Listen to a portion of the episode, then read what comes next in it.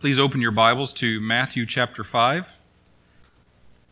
Before we begin, I just want to say that this is a very intimidating serve, uh, sermon and passage and topic given our current context in the U.S.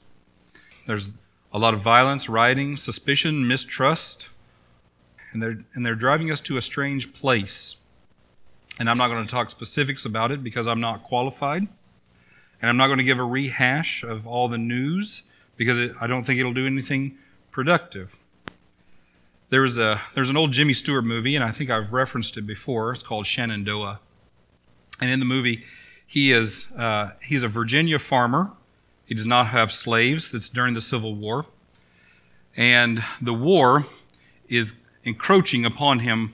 Uh, the the North and the South, the Union, the Confederacy, they're they're encroaching upon him, and he is very determined to let everybody know that this is not his war and he will not take part in it.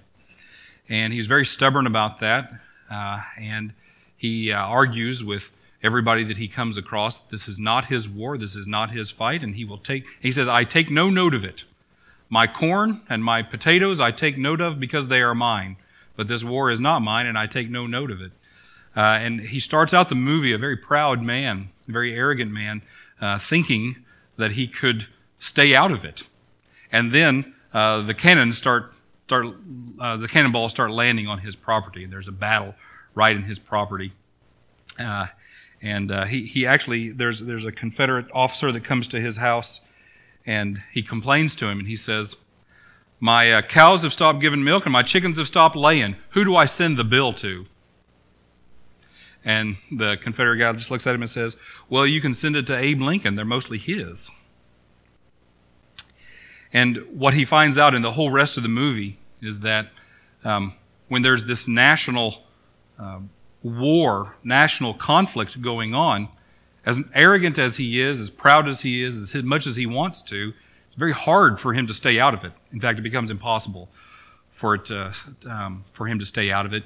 And finally, his son gets taken prisoner. He was not a soldier, but he got taken prisoner.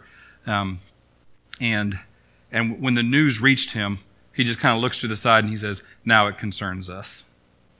And so um, I, I, feel like with what's going on in the nation at this point, um, we, can, we can say for as, as long as we can. I don't know how long will, anybody will be able to stay out of it, but I think that there will be an increased pressure um, to do something about it, to say something about it, to take a side, or to do whatever. In, in, in the past, there have been conflicts where you could say, oh, I don't like either one of them. They're all just, you know, foolish and, and blah, blah, blah. And I, I don't, I don't, I'm not on either side. Or there have been other times when you can say, well, I can kind of see what both sides are talking about. Um, but I think that there will, there, there has been, I have felt an increased pressure to take a side, uh, to take note of it, to do something about it, to say something about it. And yet I feel completely uh, ill prepared. I have nothing to say that hasn't already been said and I have no idea what I could possibly do. And so it's very hard. It's very hard. And if you feel the difficulty and the stress on yourself, I completely empathize with you. Uh, what can a powerless person do uh, in the midst of all this conflict? Of all this conflict, peace is hard. And during peaceful times, I might preach this passage about how you can make better peace within your family or with family and friends. Uh, but Today, I'm, I'm, I feel like I'm tasked or I'm compelled to talk about uh, an, an, even bigger and a more impossible situation. I'm going to read our passage, and then I'm going to tell you three stories. And I'm going to overlay these three stories together. Uh, everybody likes a good story, so surely you'll like three uh, all at the same time, too. And one of the stories has to do with um, a little bit about what is happening in the United States right now. Uh, and uh, the second story is has to do with something that happened in the South Pacific in the 1960s. And the third is the story of Jesus and his gospel.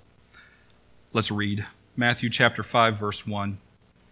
Seeing the crowds, he went up on the mountainside, and when he sat down, his disciples came to him, and he opened his mouth and taught them, saying, Blessed are the poor in spirit, for theirs is the kingdom of heaven. Blessed are those who mourn, for they shall be comforted. Blessed are the meek, for they shall inherit the earth. Blessed are those who hunger and thirst for righteousness, for they shall be satisfied. Blessed are the merciful, for they shall obtain mercy. Blessed are the pure in heart, for they shall see God. Blessed are the peacemakers, for they shall be called sons of God. Blessed are those who are persecuted for righteousness' sake, for theirs is the kingdom of heaven. Blessed are you when men revile you and persecute you and utter all kinds of evil against you falsely on my account. Rejoice and be glad for your reward is great in heaven. For so men persecuted the prophets who were before you. And then just let me go back and repeat verse 9, because that's what we'll be looking at today. Blessed are the peacemakers, for they shall be called sons of God. So the state of affairs these days is really hard to soak in. A uh, policeman killed an innocent man. And it's not the first time, but there was something different about this one, I felt like in times past, uh, the police would often rally together and, and say, and, and defend one of their own. Defend one of their own. You know, it's hard to do what we do. Uh, they didn't mean to do this. We're trying to, you know, we'll, uh, we want to, we want to rally around one of our own. Uh, and anybody in, in any industry will do that. Teachers will always defend teachers. Pastors will always defend pastors. Doctors will defend doctors. Anybody who does a hard job where sometimes lives are on the line or, or, or uh, critical issues are on the line, they'll defend their own when one of their own does something uh, terribly wrong. Uh, and so I knew this one was a little bit different when I immediately heard a lot of outcry also from police officers. So, you know, we've seen, we've seen this happen in the past where uh, police are um, arresting a suspect and, and they kill them. Accidentally or, or intentionally. Uh, they always claim accidental. Maybe sometimes it's more intentional. Um, but this time when it happened, uh, police officers that I knew, police officers that I heard on the, the, the news and radio, they were all saying, no, no, no, that is not one of our tactics. That is not what we do. That is not how it's supposed to go down. They absolutely, there's no reason for this. Uh, and so there was a great outcry even among them. So, so at that point, you're just like, okay, all right, now, now, now we know um, if if so many people are so unanimous on this issue, then we really do know um, a lot more than what we have uh, in the past. But I wanted to talk a, a little bit more this this morning about uh, society, about society, and I, I I always I never want to blame society because society is made up of what? Individuals, all right? Uh, there is a mob mentality and there is a society mentality, but that's all um, made up of individuals. I heard a, a, a pastor one time talking. I really, in my mind, I kind of bristled back from what he said. He said, I'm interested, I'm not interested in redeeming individuals, I'm interested in redeeming society. Well, I'm sorry, you can't do that you can't redeem society without redeeming individuals. You cannot confront society without confronting uh, individuals. Uh, but there, uh, there are, uh, there is a, um, what do I want to call it? There's a, I feel like a growing callousness in society towards violence and, and human suffering, towards violence and human suffering. Or at least, as somebody said, it's not being done more, it's being videoed more. We're seeing it uh, more. And maybe for that reason, maybe people are growing more and more callous to human suffering on, um, uh, in, in, the world. It's very hard, it's very hard to uh, be a person who sees human suffering and sees evil and sees violence all the time without getting desensitized to it. That's why the, that's why there's this big debate about, say, video games and things like that that are very violent, and and they and people wonder does that does that contribute to violence? I don't know if you if you're so desensitized to it in movie and movies and games and TV and other media, does that lead to you being desensitized to it in, in real life? And and it can be, it can be. Uh, and so, um, what I wanted to say, uh, and I don't think it came across very well in the first service, but I'm going to say it again anyway, is that it's hard to be a police officer or it's hard to be an authority figure in a world where society sees a lot of, of human suffering and violence and inflicts a lot of human suffering and violence, and then you also don't become jaded and calloused uh, by it yourself. We talk about soldiers. Soldiers are sent to a battlefield to do a very difficult job, and not very long after they get there, they become battle hardened. Uh, they become very callous what shocked them their first day on the battlefield, after the second day or third day or fourth day, it's just commonplace. It doesn't matter to them anymore. They see it and they can pass by it and they can take part in it, and it just doesn't uh, just doesn't bother them anymore. And the same thing can happen to um, to our police, to our police, where they get battle hardened and they get callous to, to human suffering. And this police officer that did this, I don't know how he started out. I don't know if he started out so battle hardened. I don't know if he started out so calloused. Um, if he didn't, I'll, if I give him the benefit of the doubt and say, uh, no, he didn't start out that way, he became that way over years and years on the police force. And being a, a police officer is a very hard job. You never, as a police officer, you never encounter somebody who is glad to see you. Okay? If, if you show up on a situation, 99% of the time, it's somebody, uh, you're there to arrest somebody or to ticket somebody or to, or to, to talk sense into somebody, and they don't want to talk to you. So nearly every, every interaction that a police officer has is confrontational. And as a result, you can get battle hardened. You can get battle hardened to the point that you just don't care about what suffering or violence you visit back on people. And so this officer should have been fired a long time ago, confronted a long time ago, or transferred to Mayberry a long time ago so that he could live in a, in a small town where there's less violence, where there are fewer bad confrontations, so he could get rid of some of that tension, get rid of some of his battle hardenedness, or something like that. And obviously, I don't know him, so I can't speak uh, into what was really going through his mind and what was going on around him. I just know that as society sees more violence, sees more conflict, we get more and more callous to it.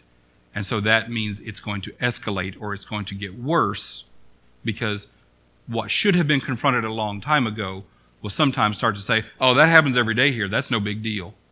All right? Now, let me switch venues for a moment. There was a missionary in the 1960s, and I don't know if he's still alive or not. I met him about 10 years ago, though, and his name is Don Richardson, Dr. Don Richardson, and he wrote this book. It's called Peace Child. Um, and in the 1960s, he, a doctor, and his wife went to um, the jungles of Papua New Guinea to set up a clinic as missionary doctors. Uh, and he he sort of set up his, um, his clinic here, and there were three villages near him. And very shortly after arriving there, he realized uh, these people come from a very violent culture. There is a lot of violence about uh, uh here. In fact, in the first two months that he was there, he saw about 14 battles. And he said after that we kept, uh, we stopped keeping count. There were spears and there were arrows flying all the time. And when it happened, we just got down on the ground and waited until it was over. But these different villages feuded against each other. Not only that, within the villages, people feuded with each other to the point that they, that violence and killing was a daily occurrence. Inside the home, domestic violence was an incredible problem. There was blood on people's hands, on people's bodies, scars, wounds, all the time. Not only that, the, the culture of death or the, the callousness of, to death or the, the reality of death as just a daily part of, of, of life was even exacerbated by um, just how bad medical care was there. There was a very low life expectancy there. People died of curable diseases all the time. The infant mortality rate was extremely high. The, the infant mortality rate was so high that the whole life expectancy was um, winnowed down to an average of about 25. That is the average life expectancy. Now, if somebody made it past three or four years old, the, the life expectancy much, might be much higher. But just think about living in a place where there's violence all the time, people die all the time, people die of curable diseases all the time, and um, you have no idea if you're going to have a baby. Uh, you don't know if you're going to survive it or the baby's going to survive it. Okay? That kind of, of of environment is where he was. And in one, uh, one instance, um, there was a battle going on. Spears flying everywhere, arrows flying everywhere. And he's laying down on the ground. And then there were two thoughts going through his mind. Uh, and I, I, want these, to, I want these to, to resonate with us also. I see this conflict. Somebody had told him at once do not get in the middle of it. If you get in the middle of it, you die. No more medical care, no chance of them hearing the gospel, no, no chance of, of stopping any of this. So you have to stay out of it. You have to just lay low while all this is happening, or else these people have no hope. Okay. While he was laying there, another thought came through his mind. If I don't get in the middle of this, these people have no hope. If I don't do something, these people have no hope. And I hope that uh, I hope that Christians will always feel that sort of tension in their mind uh, as well. Um, because in our national dialogue or in our global dialogue or even in the, the, um, the squabbles that people have in their families, sometimes it's hard to choose a side. I don't think if, if you ask Don Richardson, well, whose side are you on, this village or, or this village? There's no way he could take a side. He doesn't know enough. He doesn't have enough information. Or the conflict has been alive so long, how could you possibly uh, know who started it anyway, or you know anything like that? Um, and so it's easy for us to say it doesn't involve me. I have nothing to do with it. I'm going to stay over here as a as an independent observer, and if they ever want my advice, I'll I'll give it to them. And that's a that's great. I'm glad that you're available as a resource there, but it probably won't end up really making peace. Instead, unfortunately, at great risk, Don Richardson said, No, I have to get in to the middle of this. Right or wrong on either side, what can what what will what will the outcome be if I don't get in the middle of this? And so he stood up, and, he's, and he, he's, he knew very little of their language at that point, but he knew how to say, It is enough. So he stood up and he yelled out, It is enough. And somebody came up and said, well, What are you doing here? What are you doing? Don't, don't stand up in the middle of a battle. That's suicide. Stupid. Why in the world would you do that? He said, I got to do something. It is enough. And that day, that, that battle stopped, and they all kind of went, went home. The problem was he inadvertently started, uh, not, he didn't start it, but he made it worse because he had actually put his mission station, station sort of equidistant from these three villages, and then he encouraged them to all uh, move a little bit closer to him, get closer to him. It's a great idea. I'm going to bridge the gap. We're going to start some really good dialogue. Except if you've ever known two people who were at odds with each other to the point that they wanted to kill each other, the last thing you should do is put them in closer proximity to each other. And actually, he caused a, gr- a greater conflict. He caused a greater conflict inadvertently. He didn't want that, but it is what happened. Now, when Jesus walked this earth, violence was common too. Violence was common. Uh, he and his people, the Jews, they are no strangers to violence, as we all know. And at that time in the first century, they were under the oppression of the Romans. Roman soldiers could come in, take anything they want, and they did the Roman governors could crucify anybody that they suspect of trying to overthrow their, their rule. And they did. They lined the roads with them. The Pharisees and the Sadducees, who were both Jewish factions, Jewish parties themselves, religious and political parties themselves, they could stone people to death for religious law breaking. And they did. Remember, uh, there's in, story, in, the, in, John chapter 8, there was a, a woman, a, a stoning that Jesus stopped but let's not think that that was the first one he had ever seen or the first one that he'd ever been around. This might have been the, just the first and only one that he was ever to do anything about. Those things happened. And not only that, there was this, this uh, underlying simmering in the whole uh, nation of Israel that we want to rise up and overthrow the Romans and drive them out, just like we did the Greeks a couple of hundred years ago. If you'll recall, on the day that Jesus was crucified, uh, three crosses had already been built, pre built, ready to go for three certain prisoners. And they were uh, all sort of led by a guy named Barabbas. And Barabbas and these two other guys who are nameless, they had taken part in some sort of an insurrection. Um, and Jesus took Barabbas' place on the cross. That's a theological and a metaphorical truth for all of us. Jesus took our place on the cross. It was literal for Barabbas. But he was going to be crucified because he was taking part in an insurrection. He was looking to kill somebody, and he had killed somebody. Jesus hadn't threatened anybody, really, but he was crucified anyway, and Pilate was, was very angry and upset about the fact that he had to let Barabbas go that day. So Jesus came into a world that was violent, that was always on edge, always ready to lash out. And we can see that in the arrest scene when Jesus was arrested, Peter took out a sword and he was ready to act, and he did act. And Jesus said, No, no, no more of this. No more of this. It comes to naught, at least in this case. And he healed the ear of the servant of the high priest, and he and Jesus was taken. So Jesus never really he, he never shrank back. He never shrank back that he had come into this world to get involved in human affairs, and he never uh, never shrank back from his calling to bring peace, even at a high cost. Everyone wants peace, at least they say they do. There's only one problem. There's only one problem with, with it. Especially for you and me, maybe you feel the same, maybe you feel differently than I do. Maybe you understand the, per, the, the situation clearly. But in our world, it's really hard sometimes to discern the good from the bad. Sometimes it's easy. All right? What happened in Minneapolis? Everybody's universally agreed. Bad other judgment calls on other things that are happening, sometimes very hard to make. And we as Christians are supposed to stand and fight for what is good and righteous. But it's not always easy to know that. And why is that? It's because of the work of him who is false, the deceiver, the betrayer.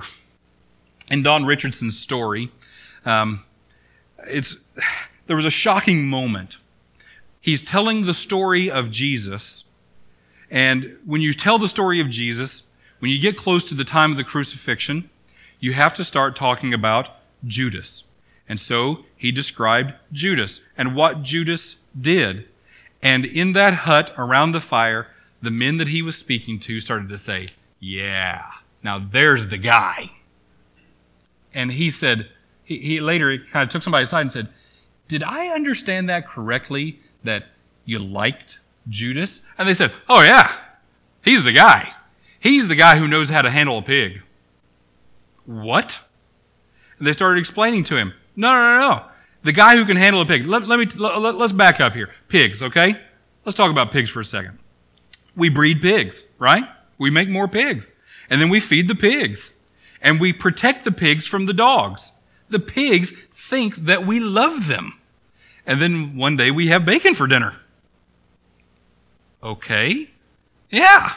So anytime in their culture, anytime you can lull somebody into a false sense of security and make them think that you're their friend and then stab them in the back, betray them, trick them, deceive them, that's good. That's great. That's a noble virtue. And it just really spoke to Don Richardson that that's how far this cycle of violence and conflict and revenge has gotten, where they think that the betrayer and the deceiver is the good guy. It's unbelievable. You would never ever expect that in any culture among any people that they think that a betrayer is the good guy. Except that sometimes we do. Sometimes we like the bad guy. Sometimes we like the deceiver. Let me try to prove it to you. It's mostly innocent. You like Robin Hood, right? All right? He's a thief, but his moral compass is in the right direction, we suppose. Remember, he's fictional. How about the movie Ocean's Eleven? Did you like the movie Ocean's Eleven? Did you like all the trickery and all the deceiving and all the. Yeah. And it's easy because who's the good guy in Ocean's Eleven? Or who's the bad guy? Is there a good guy? Is there a bad guy? Well, they're all bad guys. They're all thieves just stealing from thieves, right? But the fact is, every once in a while, you know in your life that you have been charmed by a deceiver, and you knew they were deceiving you when they did it. But goodness, his eyes are so blue, his hair is so black, he's got these dimples, and he's just got this smile and he tells me again and again, I'll never do it again. No, no, no. You're the only girl. All this. They tell you this and you know it's a lie. But you just can't say no. He's so charming. Even though I know it's a lie, I still like him. Or she just flicks her hair in a certain way and she's got me. I know. I know what's going on. I know that I'm being deceived. I know that if I was honest with myself, I would know exactly what's going on. But I just love them so much. And in romance, it happens all the time because we enjoy deluding ourselves. But it happens on a national stage too. Um, because you probably have some sort of loyalty to some sort of media outlet, news source, something like that, or a political party or a politician in general. And you know that they are not telling you the truth 100% of the time. Maybe most of the time. Maybe they're better than the other side. Maybe they're, they're not fully honest. We know they're not fully honest, but they're more honest than the other side. But we let ourselves be drawn in and we we believe things that we know are probably not good, or that we let them justify their actions in this way, but we would never, and we say, okay, but we would never afford the same latitude to the other side. We let ourselves be deceived. And it makes it more and more difficult for the two sides to come together and bring peace. Because we're listening to a certain narrative. We like our narrative, they like their narrative and we won't admit that there's lies embedded in it. And we won't admit that there's an individual out there who's probably charming us into taking their side when we should know or we do know, but we just don't care that there's a lie in there somewhere. And you hear all this debating, debating without end, arguing without no end, texting back and forth to people to no end but nobody's really interested in finding the truth. The, uh, the, the, the conversation ought to lead to the truth or a refining, refined, uh, a greater, a more greatly refined understanding of what is really going on. That's what it ought to lead to. But really, people just want to win. They just want to win the argument. They just want to win the debate. They just want to come off as looking better than the other side. And so it's very hard for us to put things down, put, put away whatever politician, whatever political party, whatever platform, whatever news source, whatever narrative, and think clearly about what really needs to be done.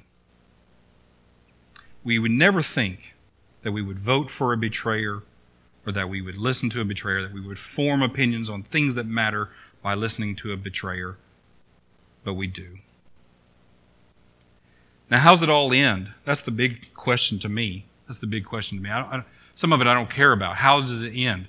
Uh, no matter um, what, what's going on, just how do we put an end to this, and how do we get back to a place where people can live their lives better and and and, and get back to being productive in their own life?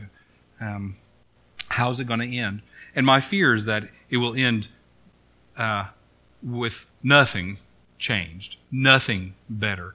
Uh, we just put this away and wait until it happens again the next time, and then we, we go through the whole process again. And you've probably had relationships uh, in your life that were the exact same way. The issue never really got settled. Uh, we had a big blow up last time.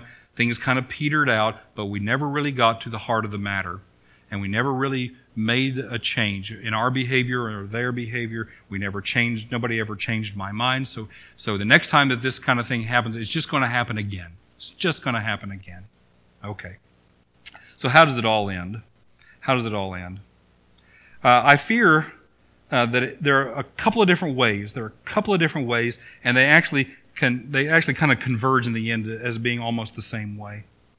There was a um, there was this kind of violence, escalated violence, happening in the 1990s in Chicago. There was a um, in the inner city there, there was a, a housing project called Cabrini Green. Does anybody remember? In the first service, some people remembered Cabrini Green.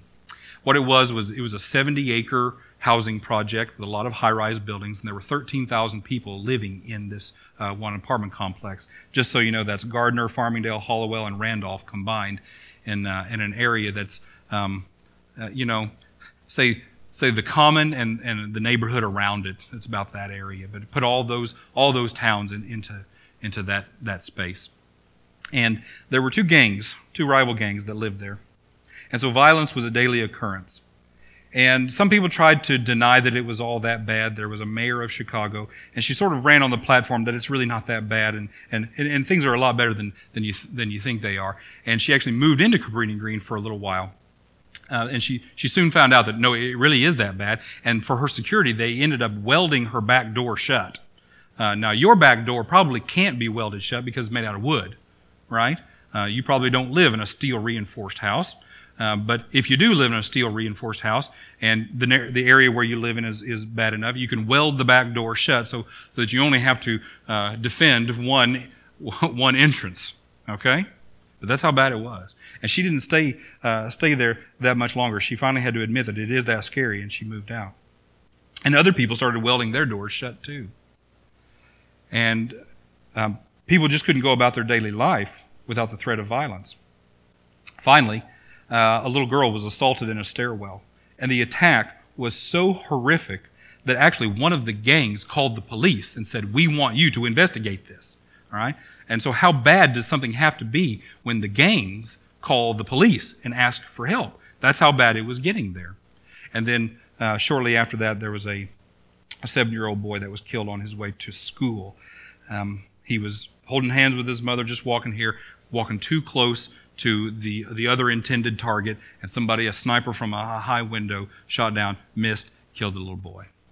And the national outrage was it was it was overwhelming, and people just started moving out. That's it. We cannot be part of this place anymore.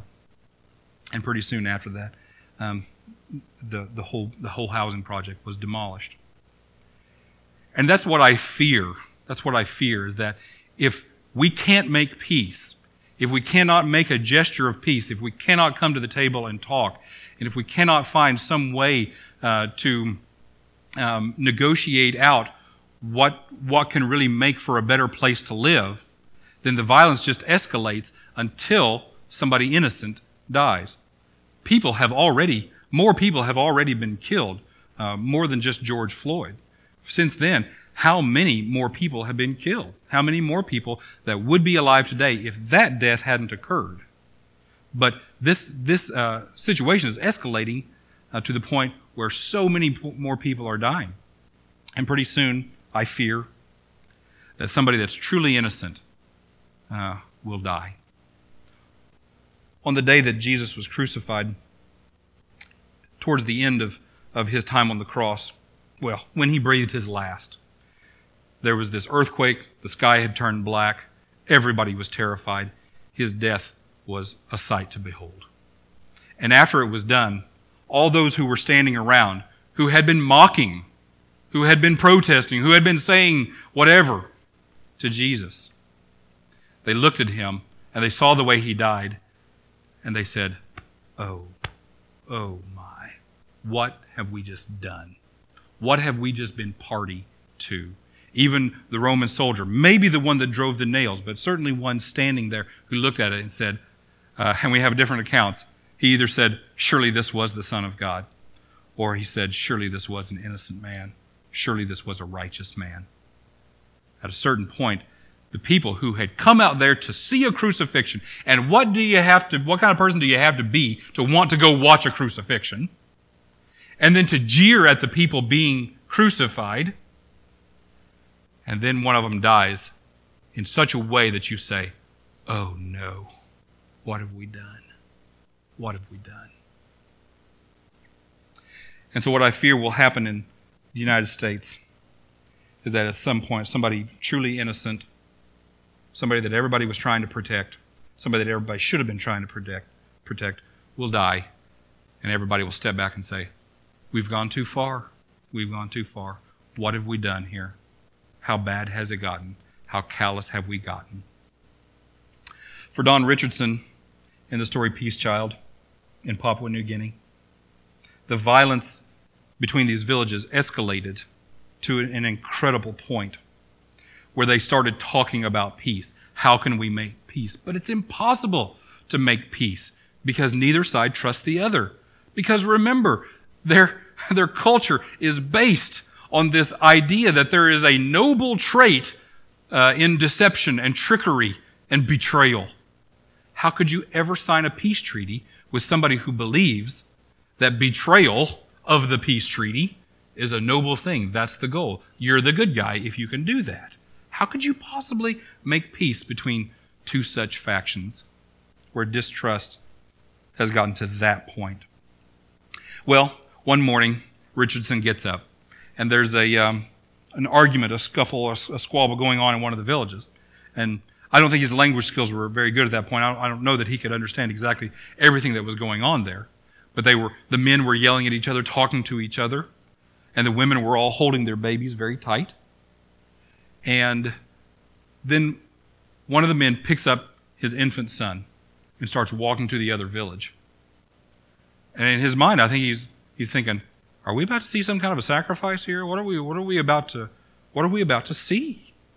But it, this guy goes to the other village and he yells for people to come out. And they come out and he hands his child over to somebody. And they talk for a little bit. And then somebody brings a child and puts it in his hands. And then he leaves and he goes back to his village. And the people in the, the second village, they all gather around the baby and they place a hand on it. And they say some words. And the same thing happens in this village over here. And then that night, there's this party where they get together and they, they do these, sing these songs and have these dances where they sort of intermingle with each other. And he asked somebody, What's going on here? I need to know. And he said, He has offered the peace child. The peace child. Tell me about the peace child. What's the peace child? Well, the only way to really make a, a peace with anybody uh, is to give them your child. Because then they can know beyond a shadow of doubt that you won't attack them. Because if you attack them, the first person that they're going to kill is the, is the peace child. So he offered his peace child this morning, and then they offered peace child back. So we actually have a, now a trusting, lasting peace. It can be had because of the exchange of the peace child. And Don Richardson thought about it for a long time, and he said, Oh my goodness, I now have what we call, and what missionaries call, the redemptive analogy. We believe that in every culture, God has placed some aspect, something, some truth, some belief that points straight to Him. And in this culture, it's the peace child. And so Don Richardson says, I'd like to present the gospel to you again. And here's the gospel Heaven and earth were at war with each other, and peace was made because God offered His Son as the peace child. Oh, now we understand. Now we understand that Jesus is the peace child. Now, do you understand that Judas betrayed the peace child? They're so angry at Judas, they cannot believe that anybody would betray the peace child. If they saw that happen in their village, they would tear that person apart if somebody betrayed the peace child in their villages. And so they finally got it. Heaven and earth at conflict was solved by somebody innocent coming into the world and being given to purchase peace for everybody.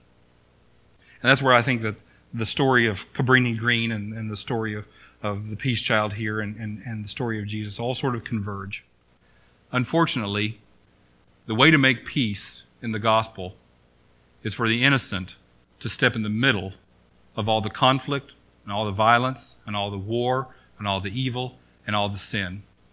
And at great cost to themselves, they must risk everything in order to bring true and lasting peace. And so here it is the call for the church, for the people who say that they emulate Jesus. What can we do? What can we do? And I don't know. Except to just step in the middle and say, Here I am. Pour out all your wrath on me. I don't know if it would work. I'm certainly not willing. I have a wife and children. But with somebody. And I wonder thinking of, not thinking of the national problem, the national conflict, in just your life, in your family, in your neighborhood, among your friends. What conflict is there? What conflict has been there and has escalated and has led to the distancing of people? And every time you put them in proximity to each other, it blows up again. What conflict is there? What do you with God's help and God's calling, need to put yourself into at great risk to yourself in order to bring about a lasting peace. Peace doesn't just happen by signing a paper. Peace doesn't just happen by singing kumbaya around a fire. Peace doesn't happen just by saying, well, we'll try better next time. Somebody has to get into the middle of it at great risk to themselves and try to bring it about. And that is the calling for the church. Because the world is still at war with heaven. There are still people who don't know Jesus.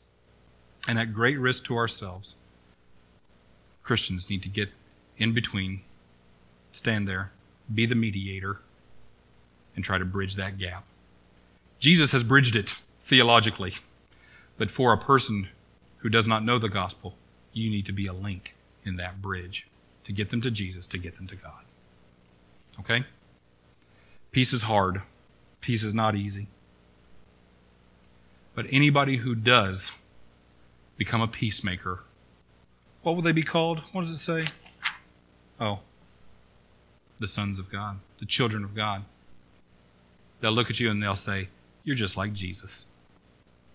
Okay? Don't you want to be called that? They may call you a lot of things, but in the end, if you're able to broker peace between heaven and earth and earth and earth, they'll look at you and say, You're just like Jesus. And you say, No. There's only one Jesus. Let me tell you about him. Okay? Let's pray. Heavenly Father, we love you, and we thank you for sending Jesus to be the peacemaker in our world. We ask you, Lord, to help us learn from him. Help us take great risk. Help us try to bring peace. Peace in our households, peace in our extended family, peace in our community, peace in our nation, peace in our world, peace in our church. We love you and we thank you for the example of people like Don Richardson. Help us to learn from you. Help us to learn from him. Help us to be inspired that if we can't sit aside, if we can't be uninvolved, show us how to be involved in the most Christ like way. In Jesus' name we pray. Amen. All right. Good to see you this morning. Have a good afternoon. Be sure to get outside. It's very nice weather.